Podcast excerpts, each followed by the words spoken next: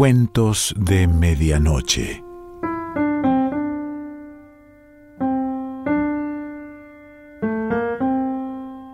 El cuento de hoy se titula Man Man y pertenece a V.S. Naipaul.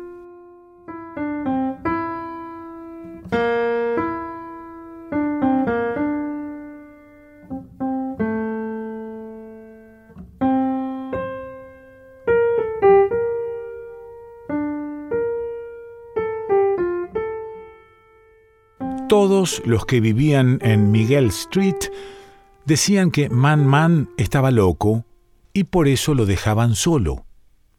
Pero no estoy seguro de que así fuera. Y se me ocurre que podría encontrar gente que estaba mucho más loca que él. Desde luego, no lo parecía. Era un hombre de mediana estatura, delgado y hasta bien parecido. Su mirada no respondía a la que podía esperarse de un loco, y si se le hablaba, se podía estar seguro de obtener una respuesta muy razonable. Lo que pasa es que tenía unas costumbres bastante curiosas. Por ejemplo, se presentaba a cualquier elección que hubiera, fuera municipal o legislativa, y entonces se dedicaba a pegar carteles por todo el distrito. Unos carteles muy bien impresos, con solo la palabra vota y bajo ella el retrato de Man Man. Y en cada elección obtenía exactamente tres votos. Eso no me cabía en la cabeza. Por supuesto que Man Man se votaba a sí mismo, pero ¿quiénes eran los otros dos? Le pregunté a Hat. No tengo ni idea, muchacho, me dijo. Es un auténtico misterio. Pero a lo mejor son unos bromistas. Ahora, qué menudos bromistas si hacen lo mismo tantas veces. Tienen que estar locos como él. Y durante mucho tiempo estos otros dos locos me obsesionaron. Cada vez que veía a alguien haciendo algo raro me preguntaba ¿Habrá votado por Man Man? Así que por lo menos en nuestra ciudad había dos tipos misteriosos. Man Man no trabajaba nunca, pero tampoco se le encontraba ocioso. La palabra le tenía hipnotizado, especialmente la palabra escrita, y podía pasarse un día entero escribiendo una sola palabra. Un día me lo encontré al final de Miguel Street. ¿A dónde vas, muchacho? me preguntó. A la escuela. Y Man Man, mirándome solemnemente, me dijo en tono jocoso, con que a la escuela, ¿eh? Eh, pues sí, voy a la escuela, contesté automáticamente y de repente me di cuenta de que, sin proponérmelo, había imitado el acento correcto y muy inglés de Man Man. Ese era otro de los misterios de Man Man, su acento. Oyéndole hablar, con los ojos cerrados, se podía pensar que era un caballero inglés, no muy preocupado por la gramática, desde luego, el que hablaba, Así que el hombrecito va a la escuela, dijo para sí. Entonces se olvidó de mí y sacó un trozo largo de tiza de su bolsillo y eh, eh, empezó a escribir en la acera. Trazó la forma de una E y luego la adornó. Y siguió con una S, una C y una U, pero luego se entretuvo escribiendo otra y otra U, cada una del tamaño menor que la anterior, hasta utilizar minúsculas, una detrás de otra. Cuando volví a casa a comer, había llegado a French Street y todavía seguía escribiendo la letra U, corrigiendo los errores con un trapo. Por la tarde ya estaba casi otra vez en Miguel Street después de haber rodeado la manzana. Fui a casa, me cambié el uniforme del colegio por ropa de casa y salí otra vez a la calle.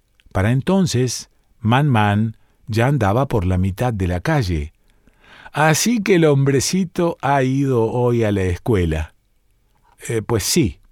Se levantó y se estiró. Luego volvió a acuclillarse y escribió la letra E, la L y una gran A, que rellenó y adornó lenta y primorosamente.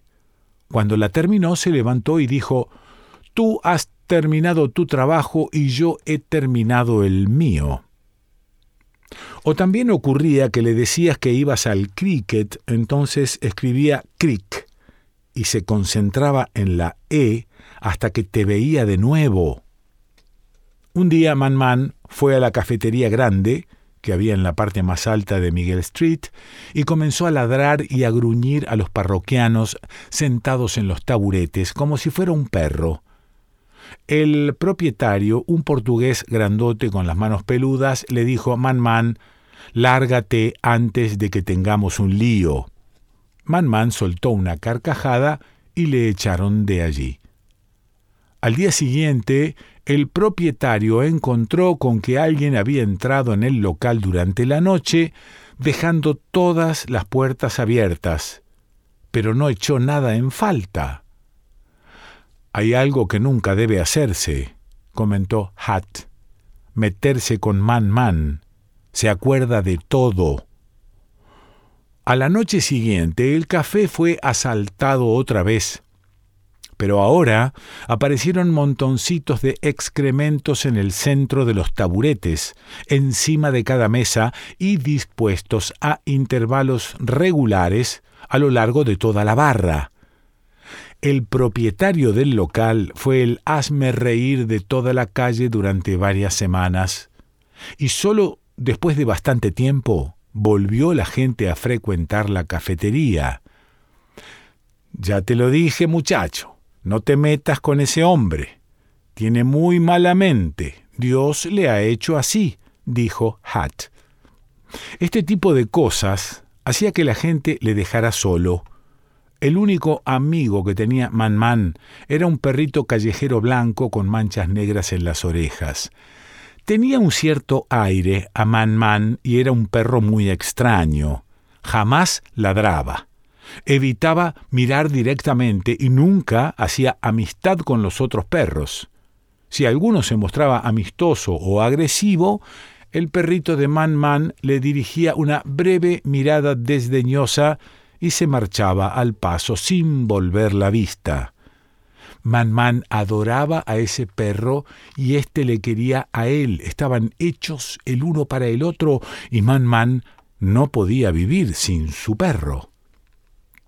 Por si fuera poco, Man Man parecía ejercer un gran control sobre los eh, intestinos del animal.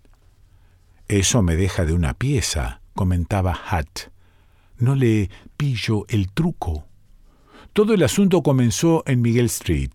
Una mañana, algunas de las mujeres de la calle encontraron que la ropa tendida por la noche estaba manchada con los excrementos de un perro.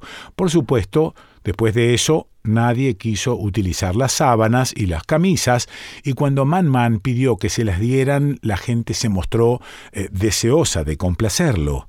Man Man sacaba dinero vendiendo esa ropa. Eso, eso es lo que hace dudar si ese tipo está realmente loco, decía Hat. Las actividades de Man Man se extendieron más allá de Miguel Street, y todos los que habían sufrido las consecuencias del perro ansiaban que los demás las sufrieran también. Y creo que los de Miguel Street estábamos un poco orgullosos de él. No sé cuál fue la causa de que Man Man se corrigiera. Quizá fuera la muerte de su perro o algo así. Al perro lo atropelló un coche y según Hat, dio un chillido cortito y se cayó para siempre. Man Man vagabundeó unos cuantos días aturdido. No volvió a escribir letras por la calle. No me hablaba a mí ni a ningún otro chico empezó a murmurar para sí y a retorcerse las manos como si tuviera malaria. Un día dijo que había visto a Dios después de darse un baño.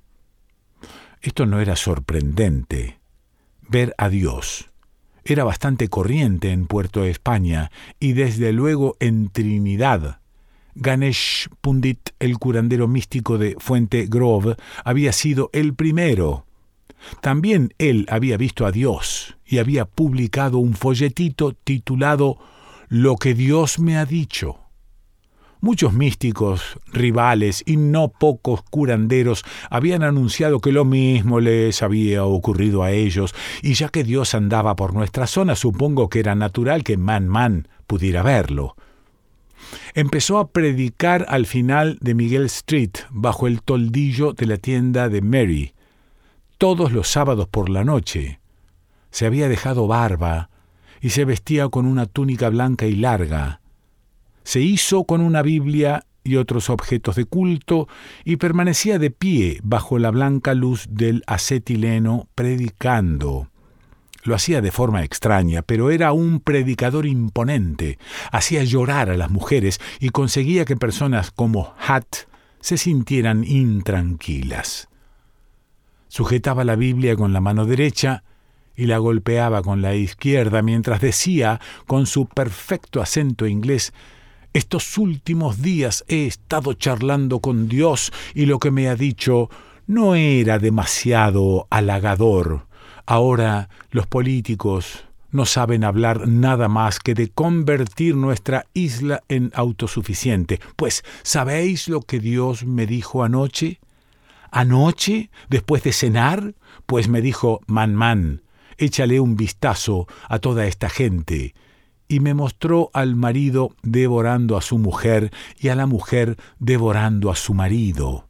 Me mostró al padre devorando al hijo y a la madre devorando a la hija. Me mostró al hermano devorando a la hermana y a la hermana devorando al hermano.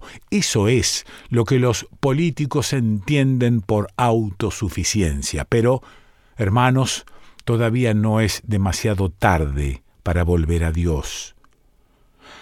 Yo tenía pesadillas los sábados por la noche después de oír la prédica de Man Man, pero lo curioso es que la gente acudía más cuanto más miedo les metía Man Man, y cuando se hacía la colecta daban como nunca. Durante el resto de la semana se limitaba a merodear envuelto en su túnica blanca, mendigando la comida.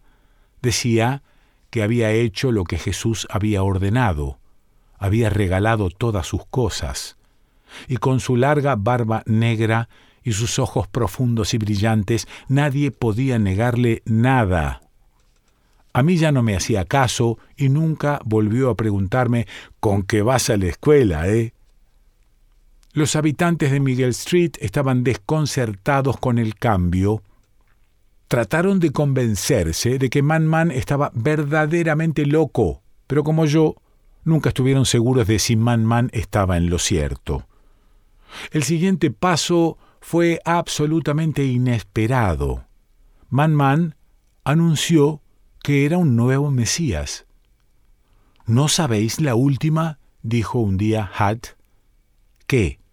Man Man que dice que le van a crucificar un día de estos. Pero no habrá nadie que se atreva con él, dijo Edward todos le tienen miedo. No, hombre, no es eso. Se va a crucificar él solo. Cualquier viernes de estos va a ir a Blue Basin, se va a atar a una cruz y va a dejar que todos lo apedreen. Alguien, creo que fue Errol, soltó una carcajada, pero al ver que nadie le seguía se cayó.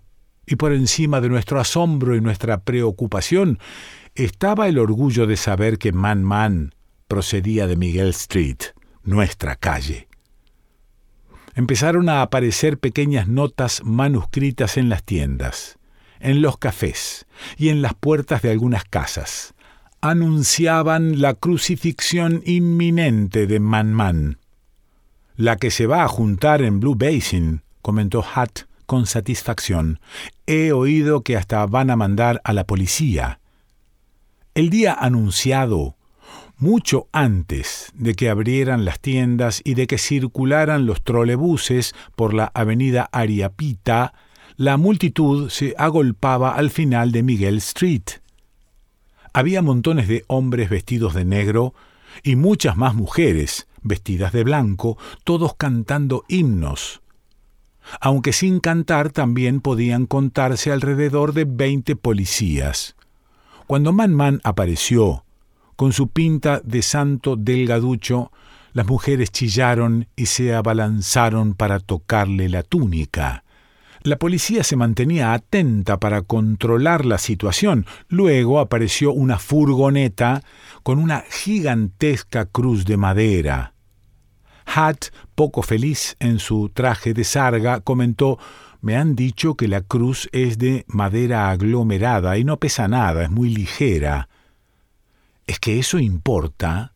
le replicó abruptamente Edward. Lo que importa es el espíritu, la esencia del asunto. No he dicho nada, contestó Hat. Algunos hombres echaron mano a la cruz para dársela a Man Man, pero éste les detuvo. Su acento inglés impresionaba en la clara mañana. Aquí no. Déjenla por Blue Basin. Hat se llevó una desilusión. Fuimos andando hasta Blue Basin, las cascadas situadas al norte de Puerto España, y a las dos horas estuvimos allí.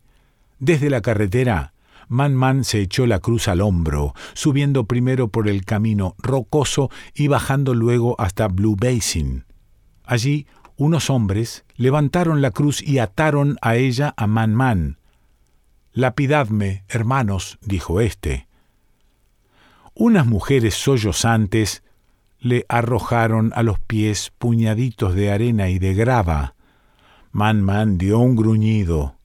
Padre, perdónales, porque no saben lo que hacen. Luego gritó, Lapidadme, hermanos. Un guijarro, del tamaño de un huevo, le acertó en el pecho. Lapidadme, Lapidadme, hermanos, yo os perdono. Ese tipo es un valiente, comentó Edward. Todos empezaron a tirarle piedras, apuntándole a la cara y el pecho. Man Man, adolorido, pareció sorprenderse. Dio un berrido. ¿Pero qué demonios es esto? ¿Qué demonios os creéis que estáis haciendo? Oídme, Bajadme rápido de aquí y me las veré con el hijo de puta que se ha atrevido a tirarme esa piedra. Desde donde estábamos, Hat, Edward y los demás, aquello sonaba como un grito de agonía. Una piedra de mayor tamaño le acertó mientras las mujeres seguían con puñaditos de arena y de grava. Oímos la voz de Man Man estentórea. Suficiente. Se acabó esta estupidez, se acabó, digo, y se puso a lanzar insultos de forma tan soez que todos se quedaron paralizados por la sorpresa. Finalmente, la policía se llevó a Man Man y las autoridades lo pusieron bajo observación, esta vez para siempre.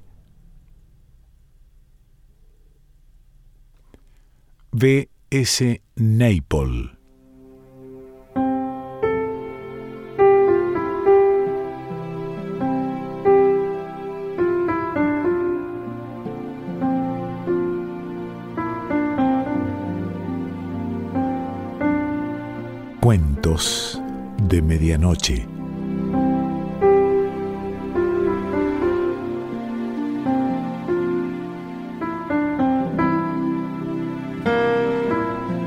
Selección Pancho Mondino. Idea y lectura Quique Pessoa.